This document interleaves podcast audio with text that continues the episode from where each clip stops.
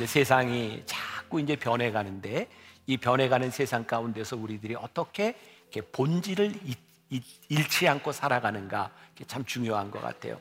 제가 교회에 대한 설교를 이제 계속 하고 있는데 오늘 이 본문은 이제 마지막이 되겠습니다.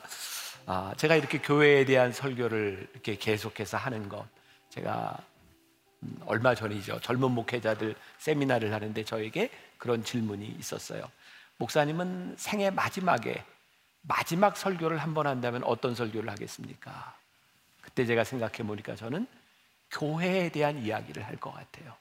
하나님께서 왜 교회를 세워주셨고, 우리를 왜 교회로 부르셨고, 아, 제가 여기 서 있는 이유, 여러분들이 여기서 예배 드리는 이유, 저는 목사로서 마지막 설교를 한다면 이 교회에 대한 이야기를 다시 한번 할 것 같다. 그런데 오늘 이 교회에 대한 이야기 가운데 특별히 성숙에 대한 이야기를 하려고 합니다. 우리들이 신앙적으로 성숙한다고 하는 것이 어떤 의미인가? 그러니까 교회적으로도 성숙해야 될 뿐만 아니라 이 성숙함을 여러분들 개인적인 신앙에도 오늘 이제 적용해 보는 그런 시간이 되었으면 좋겠습니다. 우리들이 종종 착각하는 것 중에 하나는 성숙이라고 하는 것을 우리가 나이가 들어서 시간이 많이 지나가면 저절로 되는 것이라고 생각하죠.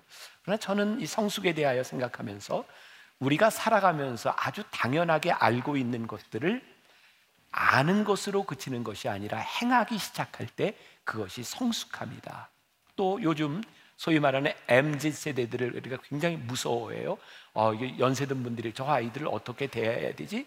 특히 이런 말 듣는 거 힘든 거죠. 아주 꼰대 또 저런 소리 또 한다. 근데 MZ 세대들에게 설문을 조사했을 때 그 아이들은 단순히 어른 세대 나이가 많기 때문에 그 아이들은 싫어하는 것이 아니라 아, 자기들이 그렇게 살지 못하면서 잔소리하는 것들에 대하여 꼰대라는 이미지를 가지고 있는 것이죠. 자, 우리가 성숙한다고 하는 이 부분에서 그럼 교회는 어떻게 성숙할 수 있는가 몇 가지를 여러분들과 나누어 보려고 하는데 그 중에 하나가 전통에 익숙해지는 것을 우리들이 성숙이라고 착각하지 말아야 되겠다라는 생각을 합니다. 우리들 속에 이 전통이라는 것이 있어요. 전통은 잘못된 것이 아닙니다. 근데 우리들이 전통에 익숙해져서 그 익숙함으로 인하여 본질을 잃어버리는 것은 잘못된 것이죠. 우리가 하나님을 믿으며 살아가는데 우리들이 그리스도인으로 살아간다라고 하는 것 아주 명확한 게 있어요. 예수님을 닮아가는 거죠. 근데 예수님을 닮아간다고 하는 게 어떤 의미일까요? 예수님이 하셨던 행동들을 그대로 따라가는 것?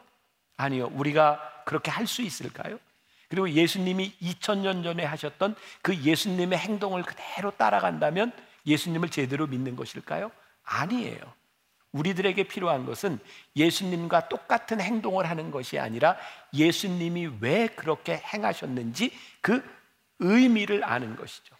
2000년 전에 예수님이 행하셨던 그 행동의 의미를 알 때 우리는 우리들의 삶 한가운데서 우리들이 무엇을 할지를 알게 되는 거예요. 이게 성숙함으로 나아가는 거죠. 우리가 제자가 된다라고 하는 것은 두 가지 차원이 있는 것 같아요. 한 제자는 나쁜 제자가 있어요. 나쁜 제자는 자기가 배우고 싶고 자기가 하고 싶은 것만 하는 제자예요. 좋은 제자는 선생님께서 우리들에게 가르쳐 주시는 것을 그대로 하는 게 좋은 제자이겠죠. 우리가 전통에 익숙해지면 우리는 우리들에게 익숙한 것들만 따라하게 되어 있어요. 자, 하나님께서 이스라엘 백성들을 출애굽 시키실 때 하나님께서 이스라엘 백성들에게 만나를 주셨어요. 아침에 일어나면 만나가 쫙 내려서 사람들이 그걸 이렇게 모아서 음식을 해 먹을 수 있었어요. 근데 하나님께서 한 가지 중요한 원칙을 주시죠.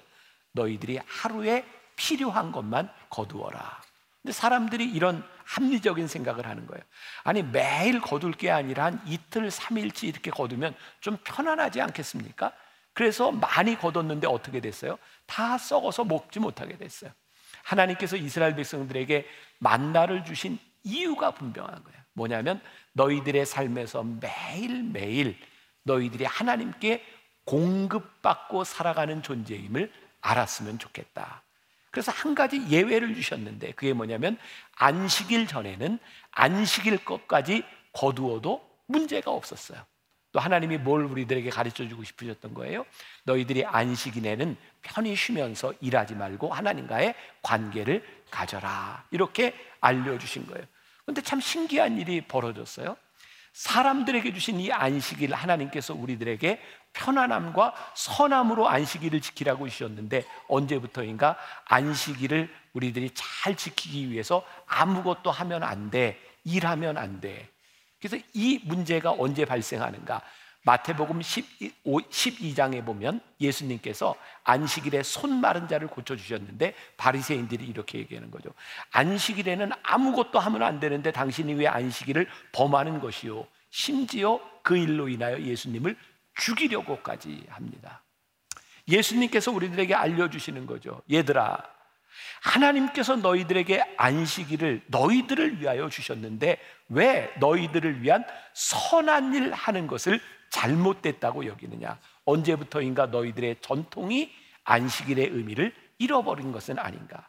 그러니까 신앙이라고 하는 것은 우리들에게서 늘 우리들에게 익숙해진 것 때문에 이것을 하면 안 돼라고 생각하는 것이 아니라 늘 우리의 삶에서 무엇을 해야 할지를 우리들이 고민하기 시작할 때 이 신앙은 생생하게 우리 가운데 살아있을 수 있는 거예요. 우리가 성숙한 교회가 되고 성숙한 신앙을 가진다고 하는 것은 우리들의 익숙한 전통을 세우는 것이 아니라 늘 진리가 세워져야 되는 것이죠. 교회는 우리들의 습관이 세워지는 것이 아니라 하나님의 말씀이 세워져야 되는 것이에요. 우리들이 지금까지 했던 전통이 보존되는 것이 아니라 하나님의 뜻이 나타나고 있는 것을 보아야 되는 거예요. 나의 익숙함보다는 하나님의 선하심이 나타나는 것 이것이 성숙함의 척도인 거예요. 그러니까 여러분들이 신앙생활을 하면서 늘 깨어 있어야 되는 거예요. 야, 나의 이 익숙함, 나의 신앙의 이런 관습들 이 가운데 하나님의 선하심이 있는가? 이것을 물을 때에 우리들이 성숙했다라고 말할 수 있는 거죠. 두 번째, 우리들이 신앙생활을 하는데 성숙해진다고 하는 것은 사람, 인물에 의해 좌우되지 않는다는 거예요. 오늘 이 교회 안에 누가 리더인가? 여러분들의 공동체 안에 누가 주도하는가? 또 그런가 하면 교회 안에서 제일 힘든 게 그런 거예요. 사람과의 문제인 거예요. 어떤 모임을 하는데, 아우, 나 저 사람과는 같이 하는 게 힘들어. 아, 저 사람이 내 마음에 들지 않아. 참 신기하잖아요. 우리가 신앙생활하는 가장 기본이 주님의 주 되심을 인정하는 것이고 그 주 되심 아래서 서로 다른 사람들이 신앙생활의 공동체를 이루어가는 것인데 우리들은 늘 누구 사람에 의해서 우리들의 신앙이 늘 흔들리거나 좌우되고 있다고 한다면 우리는 성숙하지 않은 거예요. 자, 우리의 한국 기독교 안에 참 많은 교파들이 있어요. 뭐 우리가 속한 감리교회 같은 경우는 아주 특별한 케이스예요. 이렇게 교파가 잘 나눠지지 않은 아주 특별한 케이스고 대부분의 경우 특히 이제 장로교 같은 경우에는 교파가 많이 나누어져 있어요. 그런데 보세요. 왜 교파가 나누어졌을까요? 사실은 주 대심 때문에 나누어졌다기보다는 주 대심을 인정하는 사람들이 예수님을 믿는 방식이 조금 달라요. 그러면 우리는 계속 나누어지는 거예요. 신기한 거예요. 아니, 주의 주 대심을 믿는다고 생각하는데 왜 우리의 방식이 다르다고 이렇게 나누어지는가? 저는 그런 모습들을 바라보면서 성숙하지 않다고 생각합니다. 제가 어, 공부를 마치고 한국에 돌아올 무렵 미국에는 아주 유명한 Promise Keepers라고 하는 영적 운동이 일어나고 있었어요. 남자들이 모여서 회개하는 운동이었어요. 그때 워싱턴에 정말 미국 역사상 그렇게 많은 사람들이 모일 수 없는 100만이 넘는 사람들이 워싱턴에 모였고요. 그 당시에 Promise Keepers의 총재가 사람들에게 거기에서 묻습니다. 여러분, 여러분들의 교파가 무엇입니까? 그랬더니 거기 있는 사람들이 동시에 백 수십만의 사람들이 대답하는데 도저히 알아들을 수 없는 말이었어요. 어떤 사람은 Methodist 감리교, 어떤 사람은 Presbyterian 장로교, 어떤 사람은 Baptist 침례교 다 자기 교파들을 이야기하는데 하나도 알아들을 수 없는 거예요. 그때 저에게 정말 인상적인 장면이었어요. 이렇게 물었어요. 여러분, 여러분들이 오늘 여기에 모인 것은 누구 때문입니까? 그랬더니 딱 한 목소리로 들렸어요. Jesus Christ. 우리는 예수 그리스도 때문에 여기에 모여 있습니다. 우리가 무엇 때문에 여기에 모여 있는지 우리들이 무엇을 하는 사람들을 우리들이 잊지 않을 때 우리들이 가지고 있는 익숙함이나 우리들의 전통에 대한 문제가 아니라 우리들의 본질을 붙잡아 주는 거예요. 저는 만나교회 담임 목사로 사역을 해요. 저에게 두려움이 있어요. 어떤 두려움인가? 저뿐만이 아닐 것 같아요. 많은 목회자들이 동일할 것 같아요. 아, 제가 여기에서 설교를 하기도 하고, 제가 담임 목사라고 하는 직책을 가지고 리더로 이렇게 살아가는데, 아, 나를 통해서, 우리 교회를 통해서, 우리 신앙인들을 통하여 주님이 드러나야 될 텐데, 정말 주님이 드러나고 있는가? 또한 두려운 건 뭐냐면, 주님을 믿으려고 여기에 온 사람들이 사람인, 인간인 저 때문에 상처를 받고 떠나가면 어떡하나. 그러니까 그런 두려움들이 있는 거예요. 어, 제가 요즘 스스로 그런 생각을 해요. 저도 이제 60이 이제 한국 나이로 60인데 요즘 제가 느끼는 게 아, 내가 이렇게 목회를 하는 동안 참 느끼지 못했던 이렇게 완숙함? 아, 이런 단계로 가고 있구나라는 걸 느끼는데 그 이유 가운데 하나가 제가 똑같이 설교 준비를 하고 똑같이 설교를 하지만 예전보다 제가 설교를 하는 게 많이 편해졌어요. 어, 여러분들은 어떻게 느끼는지 모르겠지만 저는 요즘 참 편안하게 설교 예전하고 많이 달라. 아, 내가 이렇게 좀 완숙해져 가나 보다. 또 그런가 하면 뭐 어디 가든지 어, 아, 참 또 제가 이런 말 하는 게 그런데 어, 많이 이렇게 좋은 소리를 칭찬을 많이 들어요. 목회자에게 제일 큰 칭찬이 뭐예요? 아, 목사님 은혜 받았습니다. 이런 이야기들이죠. 근데 그런 이야기를 들을 때마다 두려운 거예요. 뭐가 두렵냐면 은혜를 받았다고 하는 저 사람이 어느 날 나 때문에 하나님께 대한 오해를 하고 믿음을 떠나가면 어떡하나. 그런 두려움들이 있어요. 그런가 하면 제가 젊은 목회자들에게 많이 이야기하는 거죠. 어, 여러분들 앞으로 목회할 때 여러분들도 설교를 하고 교회 담임이 되었을 텐데 예배를 마치고 나갈 때 교인들이 목사님 은혜 받았습니다라는 말에 절대로 현혹되거나 속지 말라고. 대개 교인들은 은혜를 받으면 그래 은혜 받았습니다라고 얘기하는데 그런 사람들이 몇 명이나 되겠냐고. 저도 나가면서 교인들과 인사할 때 은혜 받았습니다 하는 사람 몇 사람 안 돼요. 근데 교인들이 굳이 은혜를 못 받았는데 나가면서 목사님 오늘은 은혜를 못 받았습니다. 이러고 인사하는 사람 없어요. 그러니까 우리는 늘 어떤 착각 속에 살아가냐면 아, 당신은 잘했습니다. 은혜 받았습니다. 이런 소리에 속기 시작하면 이 교회 공동체 안에서 목회자가 리더가 자꾸 하나님의 자리를 대신하려고 하는 그런 유혹도 생기게 되고 그것으로 인하여 교인들에게 상처를 줄 수도 있다. 아마 여기에 있는 여러분들 중에 새 가족 애찬을 지나간 분들은 다 한 번씩 들었을 거예요. 저희 교회 온 분들 중에 뭐 여러 가지 이유가 있지만 어, 여러분들이 그런 얘기를 했어요. 목사님 설교가 신선해서 만나기에 왔습니다. 기억나시죠? 그때마다 제 가슴이 덜컥 내려앉는다고. 신선도 6개월이면 끝나는데. 아, 이 저 사람들이 신선도 끝나면 어떻게 할 것인가? 만일 우리가 사람을 바라보고 이 교회에 나온다면 사람 때문에 움직이게 되겠죠. 우리가 예수님을 믿는다고 고백하는 공동체인데 주 대심이 우리들 가운데 없으면 어느 날 이 복음의 본질적인 메시지가 이 메시지를 전하는 메신저에 의해서 흔들릴 수 있는 거예요. 제가 이제 이런 이야기를 하니까 혹시 또 여러분들 중에 아주 이제 마음이 좀 꼬인 사람은 어, 목사님 무슨 문제가 터질 게 있나 봐. 뭐 밑밥을 깔고 있는 거 아니야? 또 뭐 이런 생각을 할지 몰라요.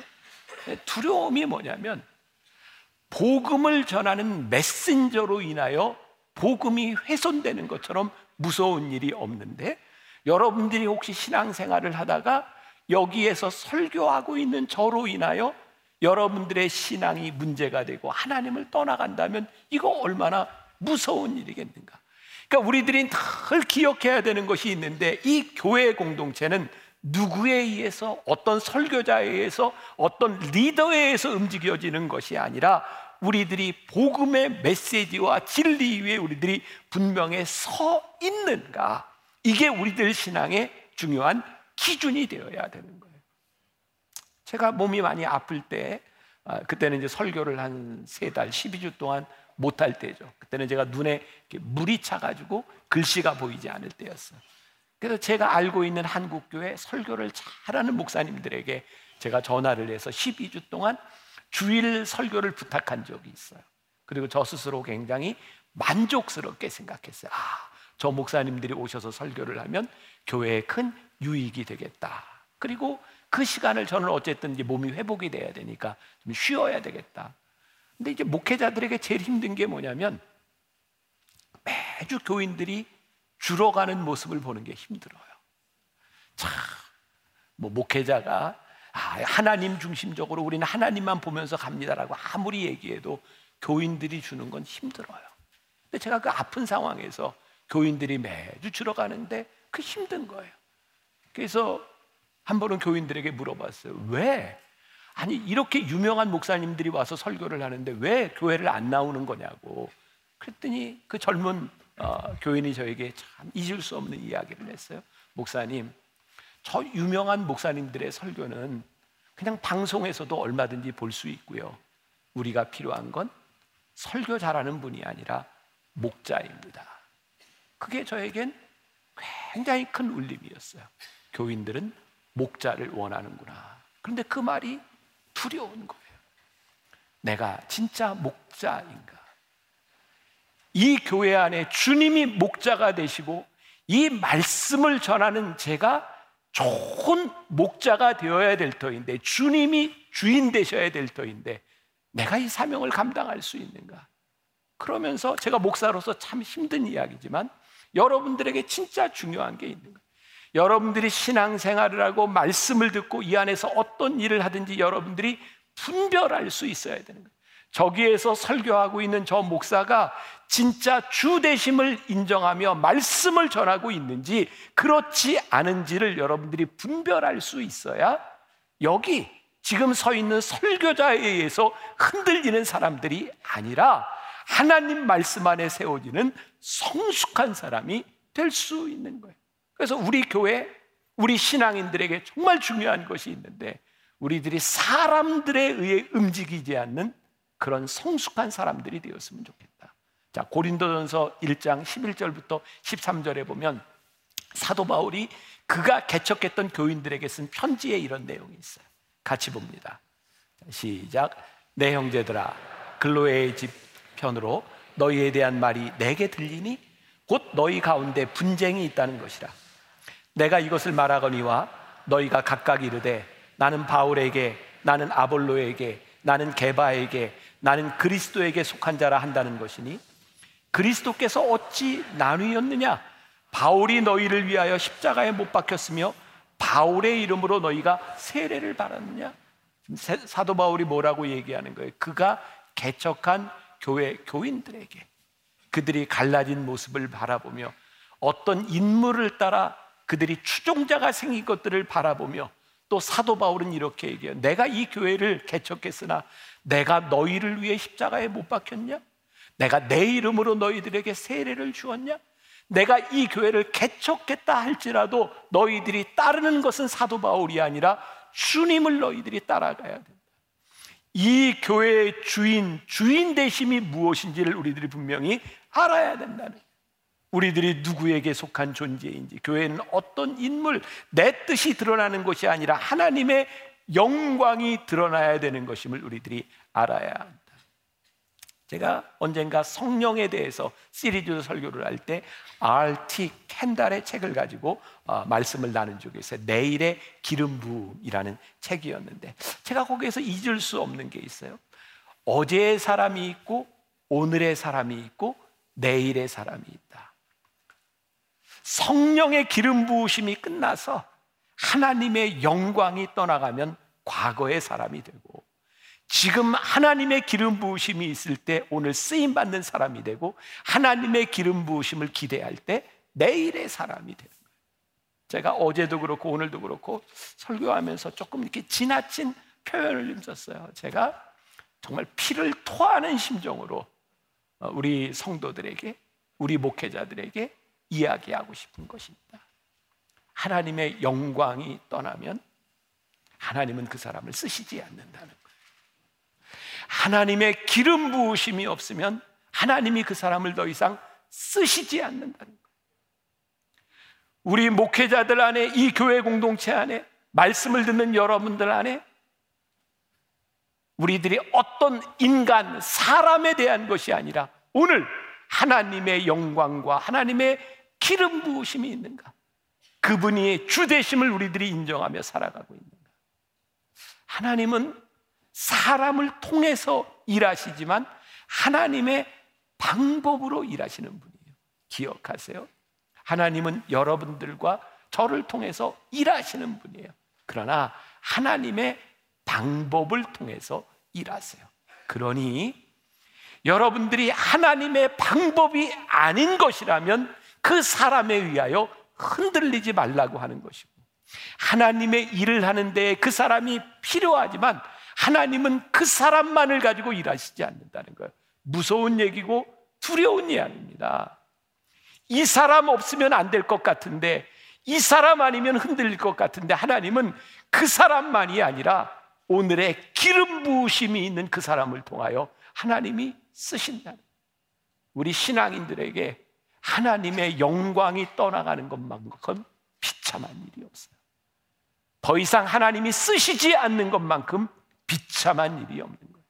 세 번째, 돈에 의해 움직이는 교회나 돈에 의해 움직이는 그런 신앙인이 아니었으면 좋겠다. 예수님께서 이런 말씀을 하시죠.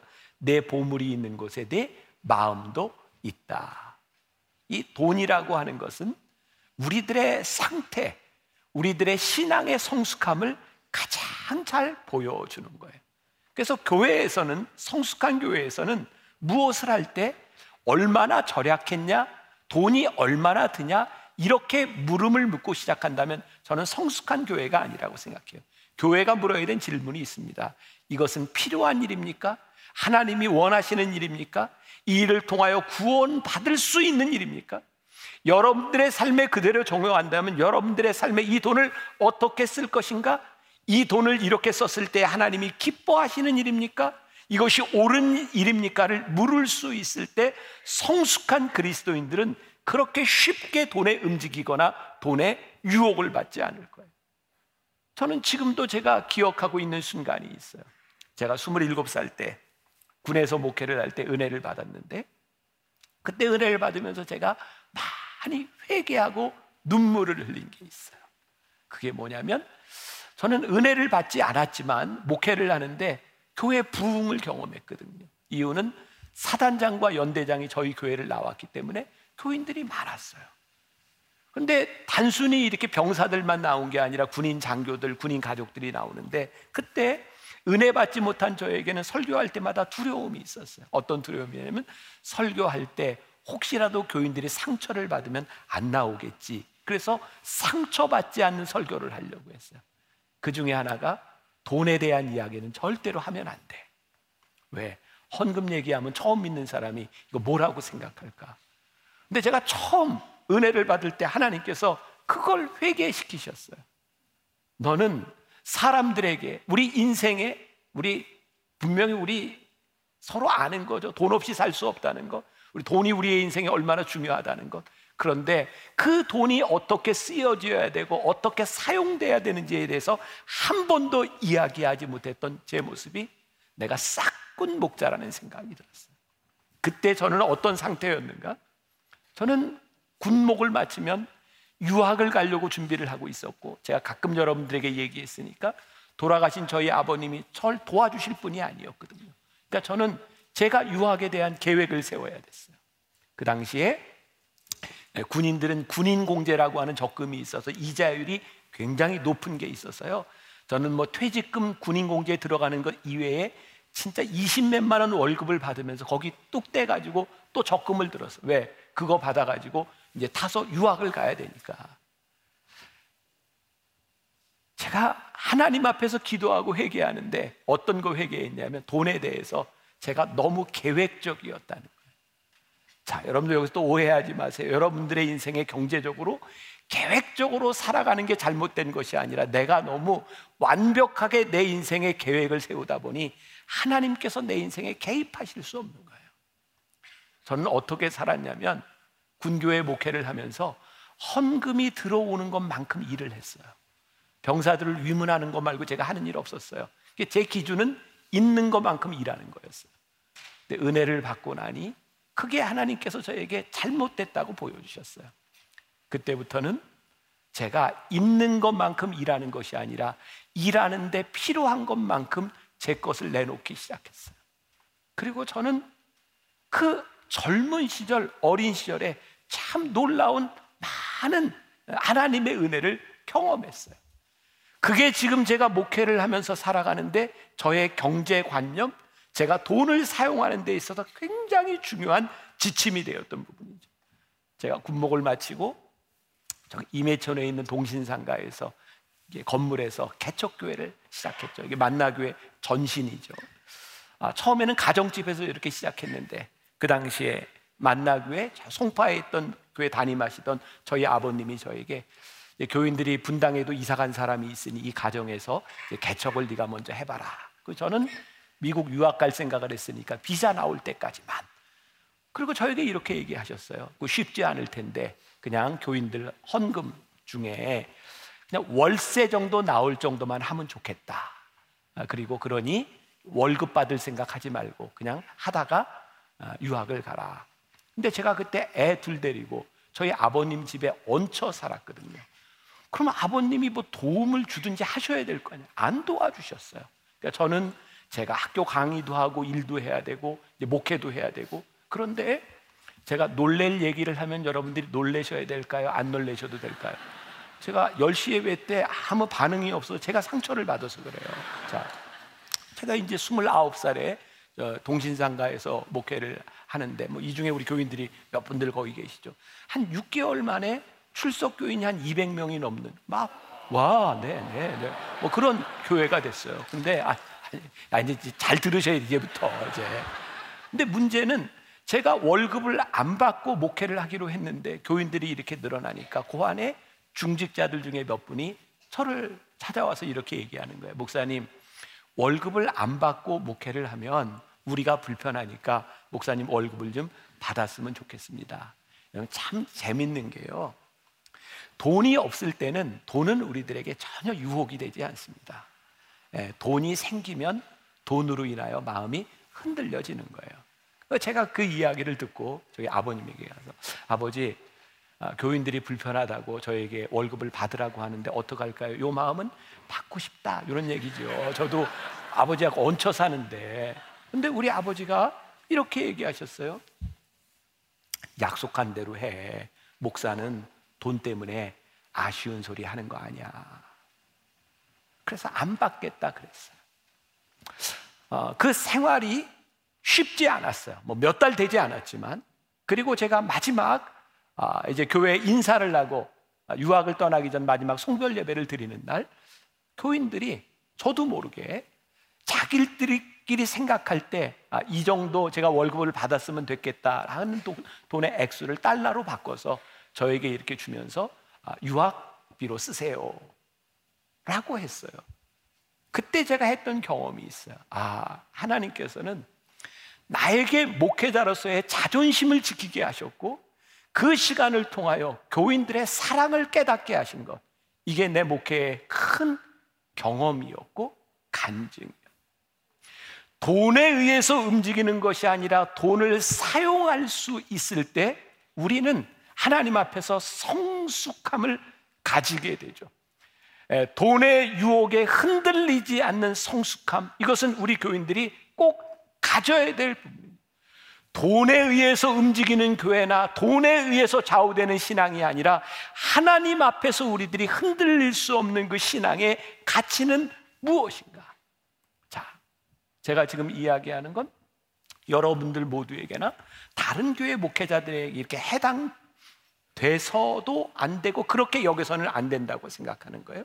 하나님께서 저에게 주셨던 그 재정에 대한 돈에 대한 그런 예, 관념이었어요. 내가 어떻게 이 돈에 있어서 자존심을 지키고 살아가는가.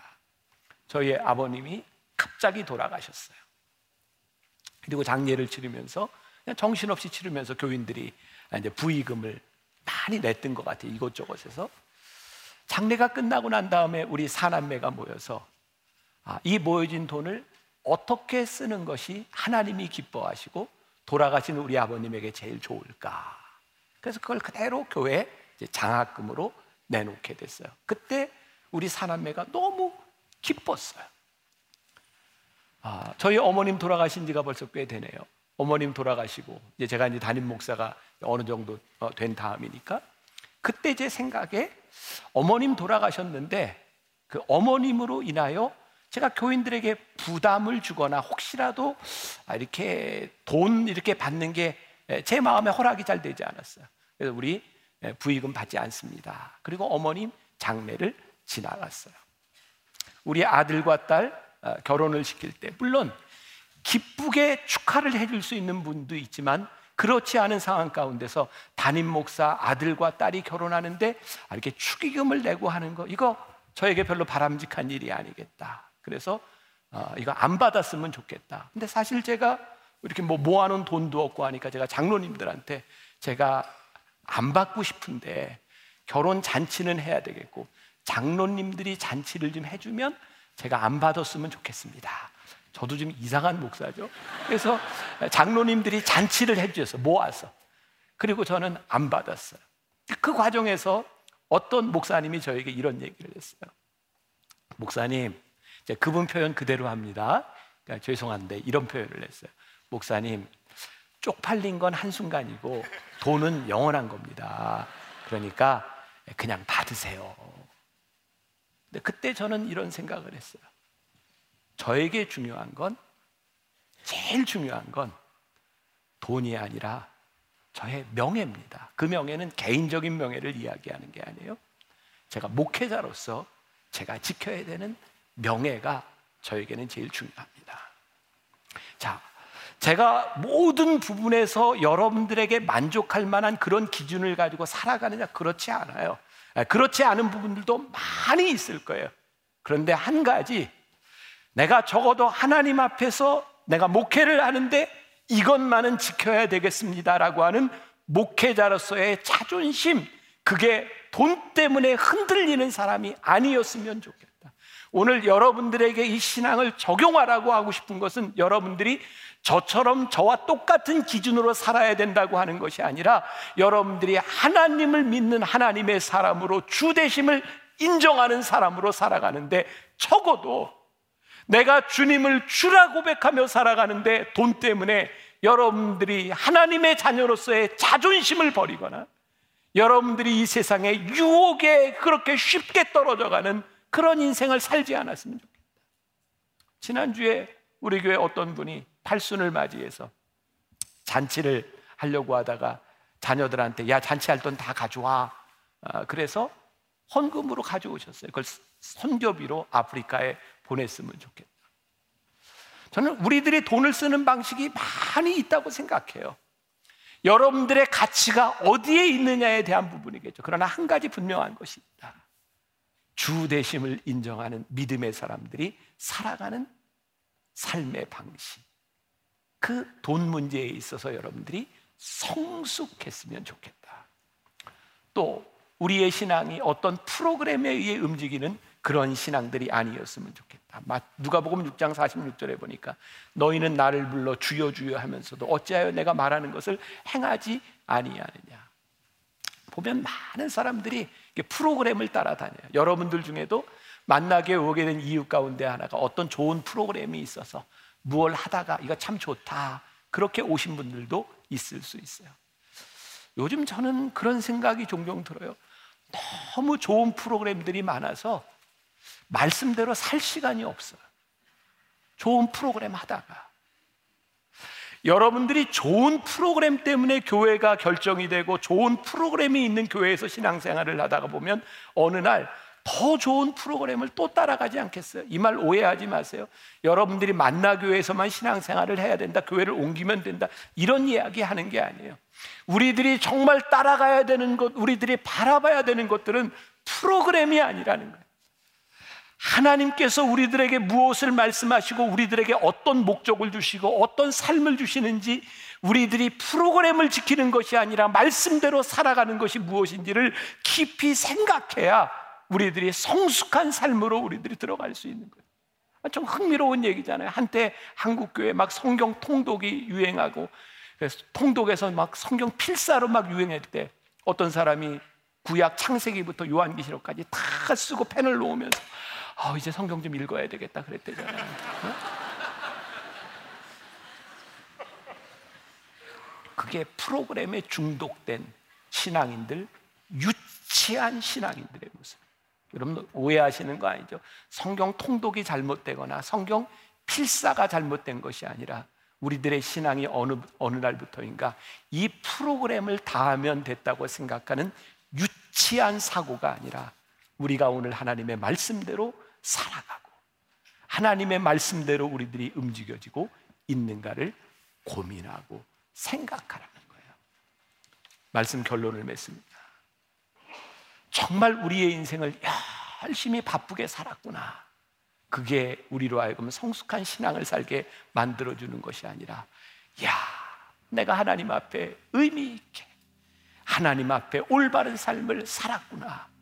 라는 결론을 내릴 수 있을 때, 우리는 성숙한 신앙의 삶을 살아가는 거예요. 그 표지가 무엇일까요? 저는 여러분들의 자녀들이 여러분들 가장 가까이 있는 사람들이 여러분들을 바라보며 와 나도 저기를 가면 될 것 같아 라는 신앙의 성, 성숙함을 보여주는 것 저는 오늘 아침 일찍 제 마음이 참 많이 기쁘고 감사했어요 몇 년 전 목사 안수를 받은 제 아들이 지금 공부를 하고 있는데요 오늘 아침 일찍 저에게 전화해서 아빠 기도해 주세요. 아빠 지금 너무 힘들어요. 근데 너무 감사했어요. 목사인 아들이 목사인 아버지에게 아버지 저 힘든데 기도해 주세요. 그게 감사했어요. 여러분들의 신앙의 성숙함, 사람, 돈, 프로그램, 우리들의 전통이 아니라 여러분들이 말씀 위에 서서 말씀을 지키며 살아가는 여러분들의 그 신앙으로 말미암아 성숙함이 드러날 수 있기를 주님의 이름으로 간절히. 우리 같이 찬양하겠습니다. 다시 복음 앞에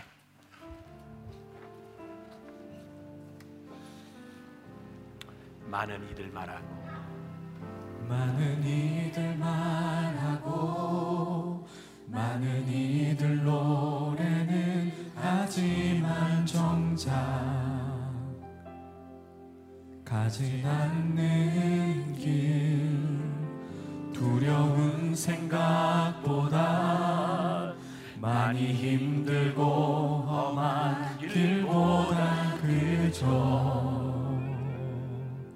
말로만 가려기에 점점 멀어져만 가네. 내게 생명 주었던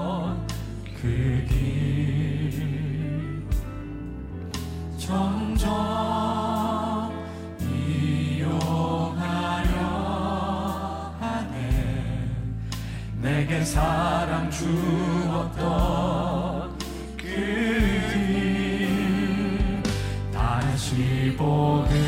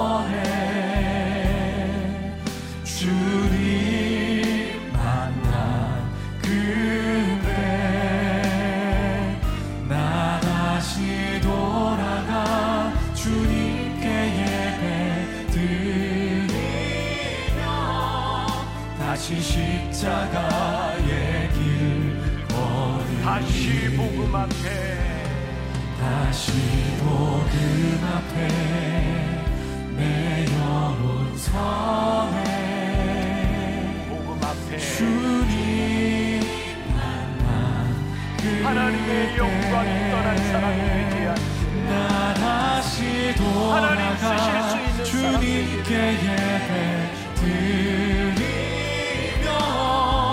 다시 십자가의 길 걸으리.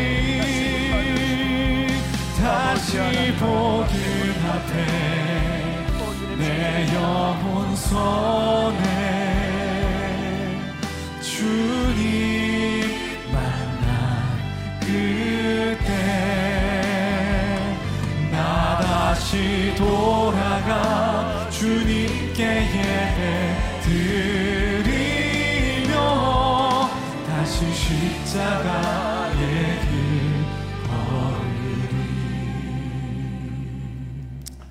지금은 우리 주 예수 그리스도의 은혜와 하나님 아버지의 무한하신 사랑과 성령의 인도하심이 성숙함으로 하나님 앞에 흔들리지 않는 삶으로 하나님 앞에 부끄럽지 않은 삶으로 살아가기를 소원하며 이 세상으로 나가는 당신의 사랑하는 모든 백성들 위해 지금부터 영원까지 함께 하시기를 간절히 축원하옵나이다. 아멘.